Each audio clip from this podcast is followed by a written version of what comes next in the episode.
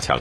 那今天凌晨呢，德国杯呢是进行了第二轮的较量，拜仁慕尼黑客场挑战波鸿。